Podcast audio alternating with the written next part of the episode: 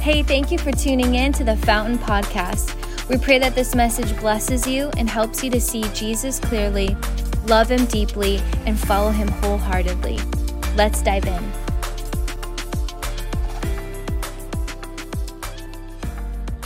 Well, back in the day when I was a young man, we used to dogpile. Anybody ever dogpile before? Uh, and it's not just a guy thing. I've watched girls do it too. I mean, it's more, more, more of a guy thing, but I've watched girls do it too. But, but it, it's pretty intense. You can see a dog pile in football on a regular basis. The referee happened to be caught in the dog pile here, uh, looking a little bit nervous, a little bit scared. Uh, but dog piles are always fun. It would always start off random. One guy would just jump on another guy, and then we jump on another one, then all of us would pile on top. And if you were at the bottom, you're having so much fun, but then there's a moment, a moment of panic. When everybody's on top of you and you're like, yeah, this is awesome. Like, why are we doing this? I have no idea, but this is great. And then you have the moment of panic. Get off me, I can't breathe. And then you realize, oh no, I really can't breathe. I can't breathe. Get out, get out. And then you start getting a little bit frustrated. This happens every, almost every dog pile, this would happen. Starts off real fun, then somebody starts to panic, and then they get frustrated. Get off me, get And then by the time they get up, somebody's almost fighting. What are you doing? Why were you doing? You I couldn't breathe. And this happens every single time. So none of you dog pile. That's okay. Well, this referee was struggling. And it's, it's a struggle when you can't breathe. I remember I went uh, shark diving. This is actually me with a great white shark, pretty cool. It never gets old. I'm gonna show these pictures to you for the rest of my life. So you're just gonna have to get used to them at least once or twice a year.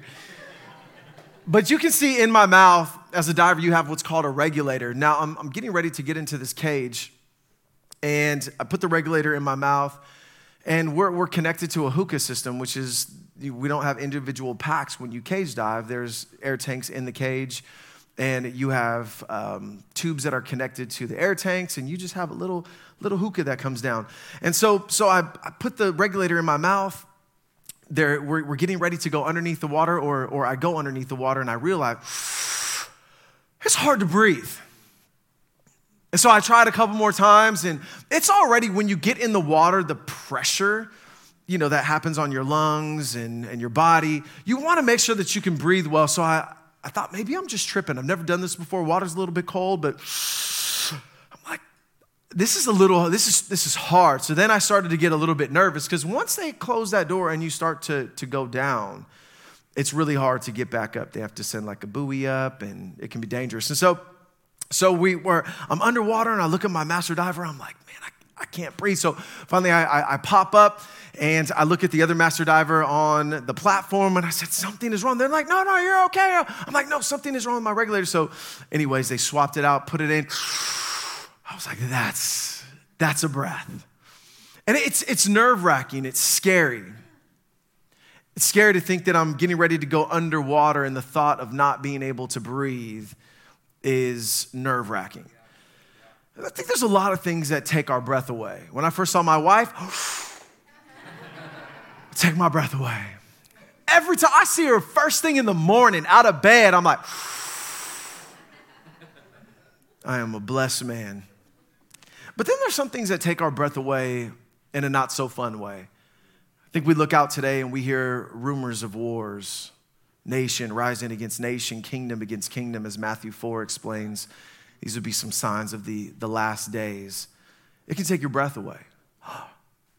Wow. Wow. I think the rumors of economic collapse and recession or depression or regress, some kind of shun is on the horizon, they say. And it's, it can be nerve wracking, it can be hard to, to catch our breath. I think about crime. You're hearing news stories of break ins all the time and home invasions. People are a lot more bold than they used to be. And, and so there's this guy, he was in the back of my fence. My, our backyard backs up to a trail and I, I saw my dog going crazy. So I looked outside. My dog, when there's somebody and it's not good, has a different bark. You know, it's kind of like a baby has a different cry. My dog has a different bark. And so I knew something, something was wrong. So I look out there and there's just this guy standing on the other side of my fence like this. Like, what? So I do what any pastor would do. You know, I walk outside. What, what, what you doing out there? No, I'm just kidding. I didn't, I didn't say that. I said, hey, can I help you? I said, I don't want you to put your hands in my fence because my dog will bite you. Let me say that again for the people in the back. My dog will bite you. And he's like, no, no, no, I'm just, just picking some pomegranates because we have a pomegranate tree on the tree. I'm like, oh, okay, yeah, no problem, no problem. But, but you just feel the, what is he doing? What are you, what are you trying to come into my fence? What? Get him, doggo, right? It's terrible. My dog is a deterrent. I do not want my dog to bite anybody. I'm just saying, it's, it's not, it's not good. It's not, I don't want my dog to bite anybody. Just detour them. But there's, there's some of those things that can take our, our breath away. Some of us are just dealing with a lot of different things in life, and it's been hard to breathe. There's, there's a pressure. Some of us have been trying to keep up with others. We, we are in constant comparison to what we have and what we don't have. Um, I, I, think if you're in California and you don't own a home, you're looking at people in Tennessee like maybe, maybe I should make the move. Texas, may, may, maybe the, this small little town in New Mexico, I can buy one for 100,000, maybe, right? It's just you feel the pressure. You hear their prices and you see our prices, takes your breath away. But it's easy to go from one who acknowledges God, I think, to one who doesn't because of the pressing. We can move from a posture of prayer to not praying at all because we don't have any breath. Our spouse leaves and we're like, this is not supposed to happen to me. We get a medical diagnosis. I never saw this happening. Maybe we're facing some type of persecution for our faith, living boldly and courageously in front of people, and it just, the, the pushback has been tough. Maybe you haven't been able to breathe emotionally. There's been just so much going on, maybe mentally. Maybe there's been some anxiety and some depression. It's just, it's no fun, man. Life and pain can take your breath away. It can be really overwhelming. I remember going back to the Holocaust, both the US and the British could not believe, they just couldn't believe it, that the same place we got Mozart and Bach are now committing genocide. They're just like, they didn't believe it at first. They didn't even respond to it at first because they just thought, oh, no. And then when they saw it was a reality, it was, no way. Can I just tell you, church, it's really hard to live when you can't breathe. It's hard to see, it's hard to enjoy. Imagine going diving with great white sharks, but your regulator's broken. Like you're not caring about the shark at all. You're just looking around, grasping, trying to figure out how do I breathe? It's hard to enjoy life when your breath is taken away. It's hard to persevere. I got pneumonia this last year. I couldn't even talk. It was so hard to breathe. And there's, there's a story found in, Mark chapter 5. It's not going to be our main text, but it's, it's about a woman with the issue of blood. It's a very familiar text. We're not going to camp there long. But I want you to see something that maybe you haven't seen before. And I want to propose something to you. She had an issue of blood for 12 years, meaning she was sick, she was bleeding. She had spent all that she had on doctors. She turned over every rock, knocked on every door, no breath, no wind. But she didn't quit. Somebody say, Don't stop now. She didn't quit. And it says that when she heard about Jesus, she came up behind him in the crowd and touched his cloak because she thought, if I could just touch his clothes, I will be healed. So she may not have had a lot of breath, but she had some faith. Immediately, her bleeding stopped, and she felt her, in her body that she was freed from her suffering. Now, remember, in this culture, it's, it's, I need to say this. Many of you guys already know this, but I'm going to say it again. If you've never heard the story before, it's a great story. You should go back and reread it in Mark chapter 5. But she was a relational liability, meaning she was considered unclean. She couldn't go to church. If you touched her, you would literally have to go home and take a shower and could not come out of your house again until evening. She had the feeling, I'm sure, of being unworthy she was unaccepted. She was pressed physically, but she was also pressed emotionally. She was suffering on the outside of her physical body, she was suffering on the inside or outside, relationally, inside on her physical body. She was going through it. And it says this it says, at once, she, at once, Jesus realized that power had gone out from him. He turned around to the crowd and asked, Who touched my clothes? You see the people crowding against you? So again, there's a pressing. The crowd is pressing in on Jesus, and only one seems to touch him, though, this woman. And his disciples answered, And yet you ask, Who touched me? It's like, come on, Jesus. There's tons of people around. That's their question. How can you ask who touched you? Everybody's touching you. But I'm more intrigued by the fact that Jesus is asking that question. Because Jesus was constantly reading people's minds. Like they would come to him and he would just know. Walking with Jesus in that day would have been a little nerve wracking. Or he looks at you and, like, I know what you're thinking. You're like, Am I thinking good? Am I thinking good? Because uh, he just knows. So why is he asking, Who touched me? Like, you know. Could be a moment of his humanity. But, but I think there's something more to it. So Jesus kept looking around to see who had done it. Then the woman, knowing what had happened to her, came and fell at his feet, trembling with fear, and told him the whole truth. Now, she did that in front of everybody. Remember, there's a crowd pressing. He's looking for the woman who touched him, and she came with trembling fear, and she told him the whole truth in front of everybody.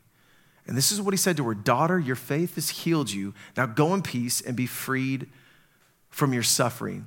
Now, this word suffering, it, comes from the Greek word mastix. It refers to a literal whipping. Back in the day, in the first century church, they would put bone fragments at the end of the whip, and you would suffer twice. You would suffer from the pain of the whip, and then they would rip off the skin. And the ongoing suffering, it, it would be painful, not just in the moment of whipping, but it would be painful for a long period of time. And so, so this word, it, it literally speaks to the effects that are deliberate, that are uh, debilitating after the actual whip. And so, so I would propose that, that this woman was not only in need of Christ to heal her, but she was also in desperate need of community. She had not been touched, she had not been loved, encouraged, walked with. And so, what does he do? She, she's so vulnerable. She publicly declares before everybody, This is where I'm at. She bears her soul. And then, what does Jesus do? He validates her in front of everybody. He says, Daughter, which is a term of endearment, he says, Your faith has healed you. you are no longer bound by that anymore. You're free. You're no, no longer untouchable. Like, you're touchable now. Like, like, everybody get close to her. It's okay. She's healed. Everything that you've known about her before, it's over with, it's done. She is healed. So now go in peace and be freed from this after effect. Be freed from not only this, this issue of blood, but be freed from the whole package of being isolated, being pushed out. I mean, it's, it's one thing to suffer physically, but it's a whole nother thing to have nobody to walk with you while you're suffering physically. Anybody ever try to do life alone? It's hard. When I was in dive training, the first thing they do is they teach you the buddy system. I felt like I was back in school again. And right away, you don't realize how critical it is to have a, a partner with you. Because the moment something goes wrong with your tank or regulator and you can't breathe, your buddy is right there with the second regular that regulator that hangs off of them. They have theirs, we all have a spare. And instantly I can look at my buddy and say, and they just know here you go. Breathe. Breathe. And I'm just telling you, we're, we're getting trained in Monterey. When you can't see but one foot in front of you, you're so grateful you have an arm. Because literally, it's, it was so murky. And you know, there's tons of great whites in there. We're like 30 feet down. You can't see anything. But you're locked with an arm. I'm looking at my partner. I can't even, I can't even see my partner. It's that murky, but, but we're locked. And they train us in such a way where we can be totally blind and still help one another breathe. We can be in a place of pitch dark and still figure out how to help one another breathe. Can I just tell you, it's hard to live when you can't breathe, and it's hard to breathe without Christ centered relationships. It's really hard to breathe when we don't have Christ centered community. Community gives us something that we can't find anywhere else. C.S. Lewis says it this way He says, The root of friendship are these two words you too? You too? Man, I thought I was the only one. You too? Can I tell you how many times you too has given me a breath of fresh air? I remember when I first met Pastor James, that was it. I, I was, I, I had no friends. I, I left my old life.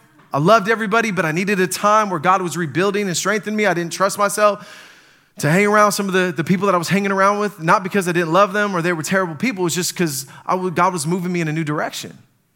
And I just remember sitting down with Pastor James and we connect and, I, and, and, we just have those moments of we're now following Christ. You too? Oh, this, oh, you too? Oh, you don't really have any, oh, you too?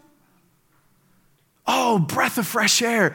But sometimes I think today we struggle with community because we mistake connectivity for community. See, we're more connected today, but we're also the most lonely. And now a lot of studies are being done, and we still don't know what all this technology stuff is doing to us in totality. We don't know. We'll probably look back 20 years and say, man, it messed all of us up. But, but what they are able to, to do now is they, they're able to connect loneliness to your use of digital de- devices and technology. So they can, they can gauge by the amount of time you spend on social media and on the internet they can almost chart the amount of loneliness you will have in your soul. Now, they're not thinking of it from a soul perspective. They're thinking about it purely based on science and data and research and how you interact.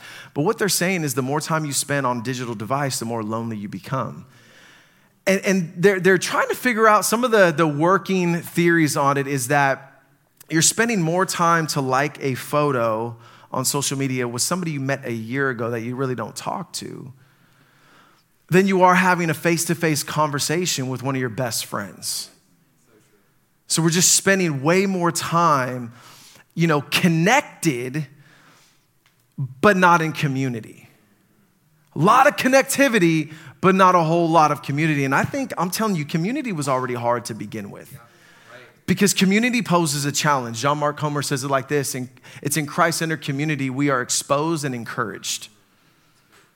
And we don't like that first one, exposed. It's so funny when, when singles get married, a lot of times you'll, you know, you'll find people come back, it's maybe six months or a year into the marriage, and it's, they kind of have a taking my breath away look on their face. A, a little shocked, like, man, I, I guess I'm really messed up. Like, I don't do anything right. Apparently, I'm like a chauvinist, I'm narcissistic, I'm messy. My relationship with God feels like it's struggling. And in reality, no, no, it's, it's like, no, no, no, that's always been you. You're just in community. You're just being exposed. Right? Like that's always been there. And what a gift. What a gift. Do you notice how we are at our worst with the ones that we love and are closest to? we are at our worst. Where am I most likely to get irritated is in my house. Not on the pulpit.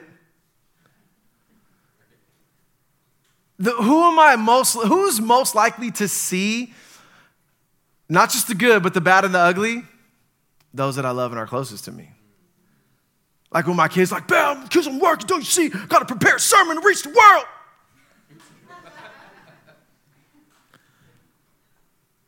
Why is that? Most irritated, most likely to be selfish, most likely to be this or that. You can fill in the blanks. It's because they love me. And I know they're not to throw me out, at least not yet. There's a feeling of safety. Now, our home is not a perfect home but it is a healthy Christ centered home. It's a healthy community.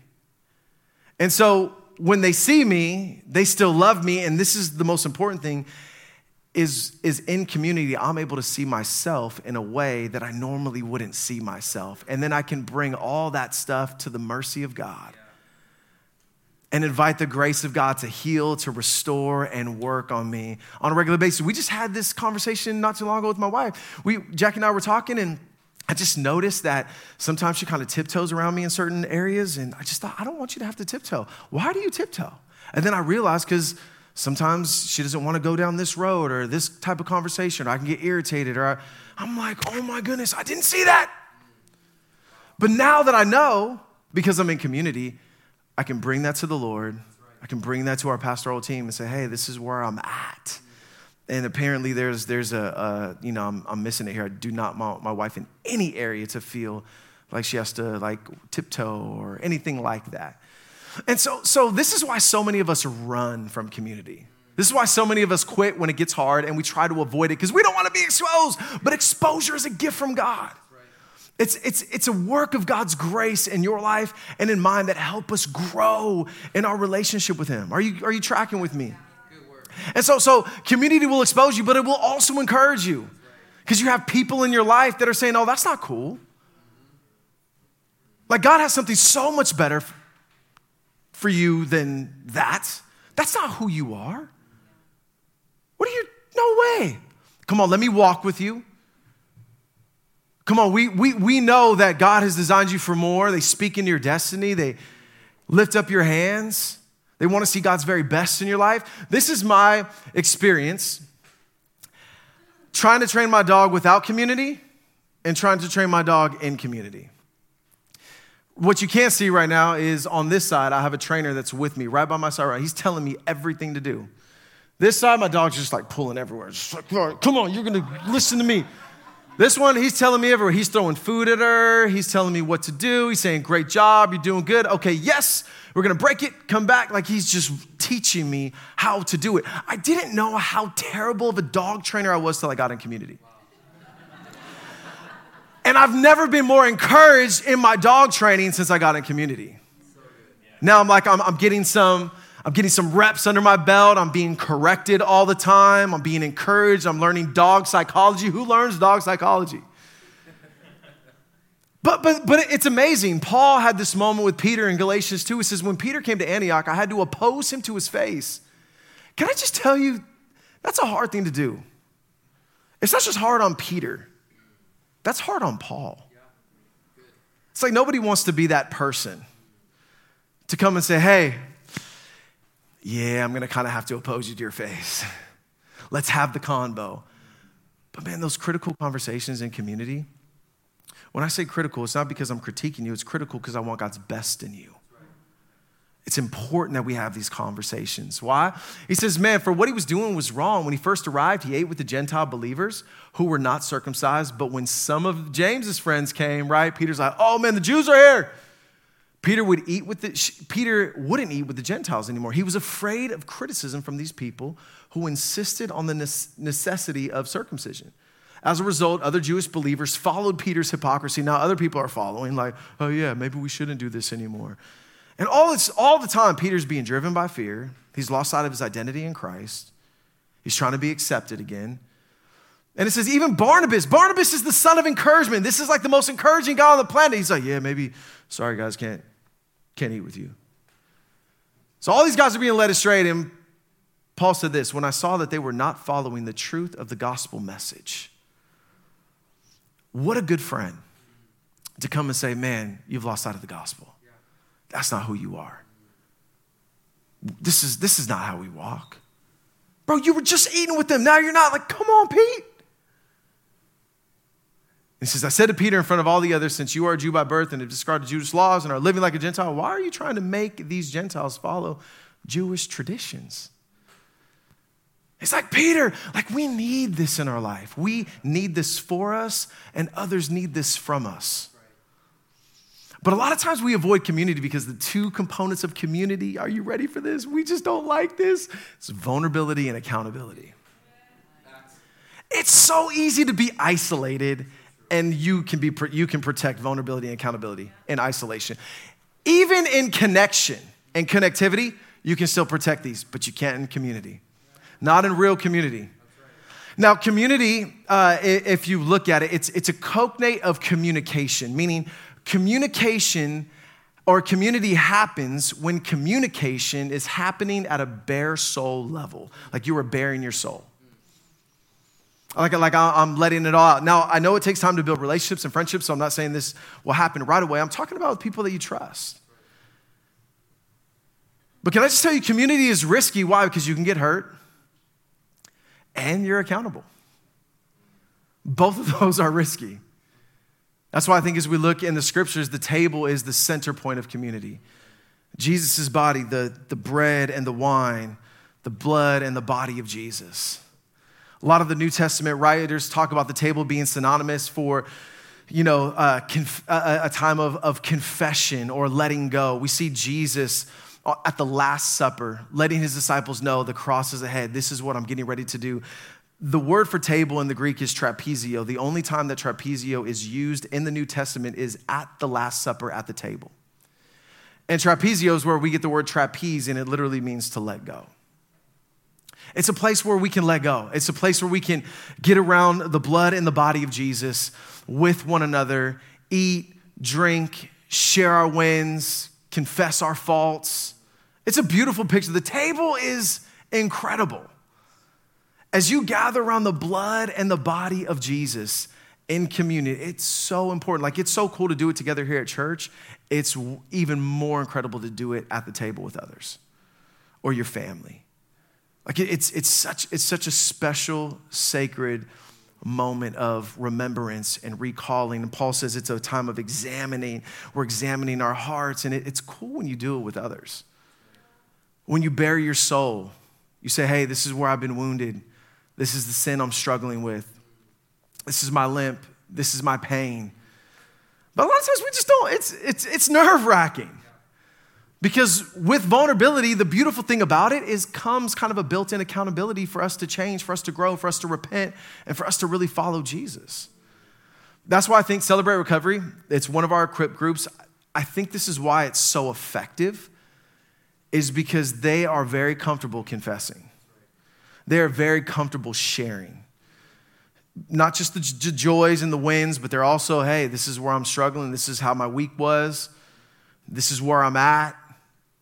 And that's such a beautiful picture. James chapter 5, verse 16, you hear us quote this all the time that James says, Confess your sin to one another that you might be healed. Not forgiven, because that is between you and God, but there's a healing that happens in Christ centered unity as we're bearing our souls, we're confessing our sin, because the entire last part of the chapter of James chapter 5 is all around prayer that we can come up and pray and contend with one another and get behind one another, lift each other up. But again, it's, it's a little bit nerve wracking. Why? Because we don't like to be exposed. We just don't like to be exposed. So we took our team this, this, uh, this last week, our pastoral staff for Pastors Appreciation. We took them, we did it overnight at an Airbnb, and it's just 24 hours, just fast. We're gonna eat good food, we're gonna share, we're gonna just hang out.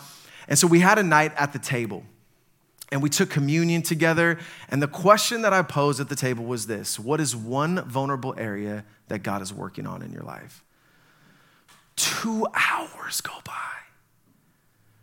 We're crying, we're laughing, we're taking communion, we're eating.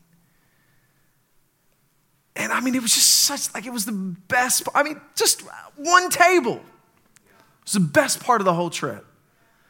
Can I just tell you, we left exposed, but we also left encouraged. We let our, our soul bare. We're trusting one another. And it's scary, but here, here's what I do know is that the greater the vulnerability, the deeper the intimacy. And I can say our pastoral team, and we are in it together. This is not like just a professional relationship. No, we are doing life together. We're not telling you to do something that we are not doing ourselves. And so Acts chapter 2 says it this way says that they devoted themselves to the apostles' teaching and to fellowship, to the breaking of bread, and to prayer. Now, this word fellowship is the word koinonia. It, it literally means sh- sh- we, we share in a, com- in a common, there's a commonality. But it's more than that. Koinonia is more than just we share some common things. That's typical relationship. This is we share this common fellowship and connection in Christ. I mean, think about this. They say one of the hardest churches to grow is a multi ethnic church. Why? Because when people come to church, they're just looking for people like them. And when they don't see people like them, it's just easy for them to be like, well, just don't want to come back. But that's not the gospel. It's not what we see in the book of Acts. It's not the Bible. As the church of Philippi is being birthed, you have a, a fashionista, Lydia from Thyatira. She would have been of Asian descent, super wealthy, probably has homes everywhere. You have a demon possessed, former demon possessed slave girl, and you have a blue collar jailer. They would never do life together. On a, on a, they have nothing in common. In this culture, they had nothing in common. It would never happen apart from the gospel. But the gospel was breaking barriers, breaking walls, and creating a brand new community. That, that, there's nobody that's too far outside. There's nobody outside of God's power. There's nobody outside of the gospel. Like, like this beautiful tapestry that God is weaving, He's birthing the church in Philippi with a demon possessed slave girl, a woman that sells purple, fashionista, and a blue collar jailer. How are they doing life together? The gospel, fellowship, koinonia the greatest thing that we have in common. We may not have a lot of things in common, but we have the greatest thing in common is we have Christ. And so Paul demonstrated this vulnerability as well in Second Corinthians. He said, when we arrived in Macedonia, there was no rest for our bodies. We faced conflict from every direction with battles on the outside and fear on the inside. Paul was pressed. He was struggling. Paul was saying it's hard to breathe. Uh, like it's, it's getting real. I'm concerned for the Corinthian church because they bought into false teachers. Those false teachers are ridiculing, mocking, and like getting people to betray me. I'm facing persecution every single day. Like physically, people want to kill me. He's like, man, it's a lot of battles on the outside, fear on the inside, a lot of conflict, no rest, hard to breathe. Paul continues and it says, When we arrived in Macedonia, there was no rest for our bodies. We face conflict from every direction, battles on the outside, fear on the inside, but God. Come on, don't you love those moments where God intervenes? Who comforts the downcast, comforted us by. By what? By parting the heavens? By sending lightning to burn up my enemies? By removing me to a remote place so I can get a spa treatment, rest, and relax?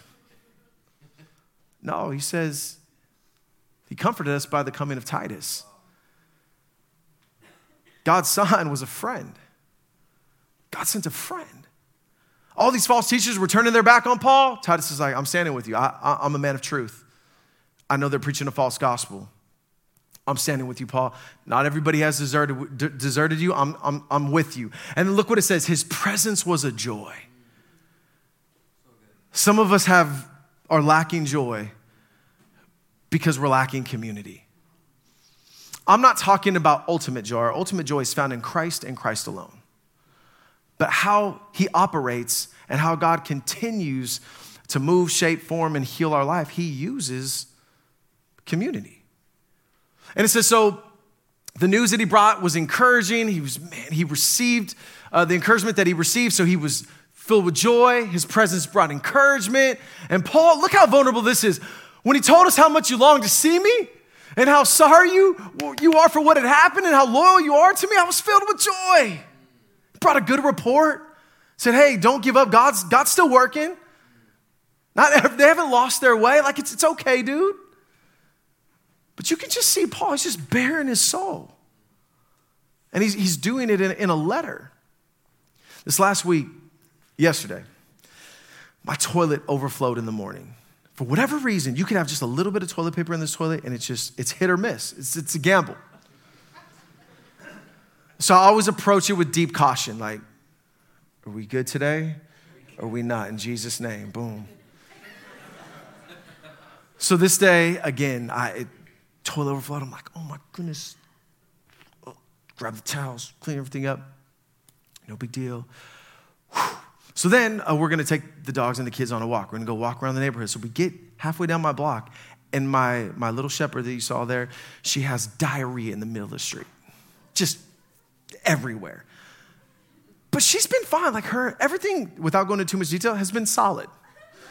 No pun intended. So this was random. I'm like, what's wrong with you?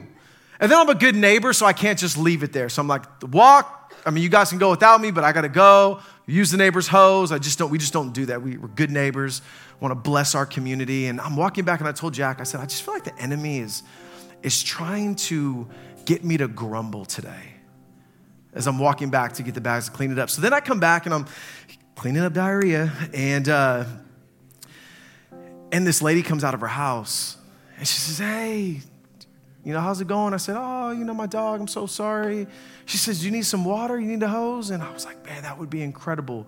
So then we start talking, and she starts sharing. And I'm like, I know why you had diarrhea, Kiva. and she just starts sharing about all of her loss. She lost her husband 10 years ago and lost like six people, kind of disconnected from community a little bit in her church. And, and then she just starts sharing and sharing and sharing. And I just knew that God sent me there to remind her that she's not forgotten, that God sees her. And who did God send? God didn't send lightning. He didn't. He just he sent a neighbor. Jackie and I, we got to pray with her, we exchanged numbers. Told her, hey, if you need anything, you can ask. You need light bulb change. You need like whatever. Like we got you. You know, if you feel you ready to come back to church, or you, you know, because I guess she's been disconnected from the church she was attending. They went through some transition, and so she's kind of like trying to figure out where she's going to land. And it's like no strings attached. But hey, you we love you. We care about you. That, yesterday, presence made the world a difference in that woman's life. And then we're, we're walking down and we see another, another person that we, we've known for a while, and we just struck up conversation, and he just shared, My friend just died. And this is a walk. We're just going on a walk, talking to our neighbors. What mattered in that moment is presence. Presence. And so, out of everything the Apostle Paul could have used in the moments, God said, You need a friend. Paul was hurting, he was wounded. Now there's some joy, there's some Christ centered community. We see this with Moses, like we looked last week. Moses is interceding while Joshua's in the battle and he's just getting tired. And Aaron and Hur come by and just lift up his hands. We got you. We're standing with you. We're lifting up your hands. And look what it says it says that he was able to remain steady. Some of us, it's hard for us to remain steady. It's hard for us to live consistently because we're lacking community. We're lacking people to come alongside of us and us come alongside of others and lift up their hands and pray and contend with them. Moving right along, Paul had another encounter. He said, May the Lord grant mercy to the household of Onesiphorus. If you want to name your son, it's a great name. It'll be very unique because he has often refreshed me and was unashamed of my change. Indeed, when he arrived in Rome, look at these words he searched hard for me until he found me. That's what I'm talking about. That is Christ centered community. And this word often refresh, you know what it means in the Greek? He was a breath of fresh air. He was a breath of fresh air. These guys, they stood for truth. They stood with Paul and they searched hard for me. When you don't see somebody for a while, do you search hard for them?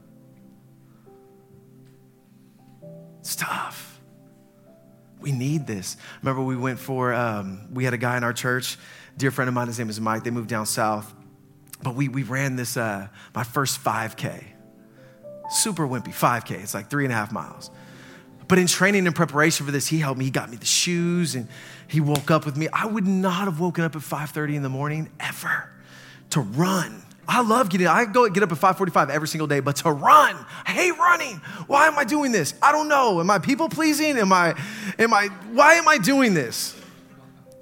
But I, I really wanted to do it. I, I, just felt like I needed a new challenge, and so we would get up, and there's this creek back here, right on, uh, you know, over the little overpass here, and we'd show up 5:30 in the morning. He's like, "You ready to run?"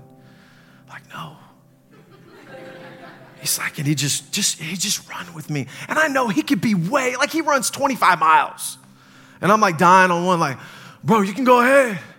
He's like, no, man, I'm, I'm, I'm running with you. So we actually get to the event. I'm still not prepared. I feel like I want to throw up. I'm like two miles in. I'm like, bro, I just, I can't breathe. He's like, yes, you can.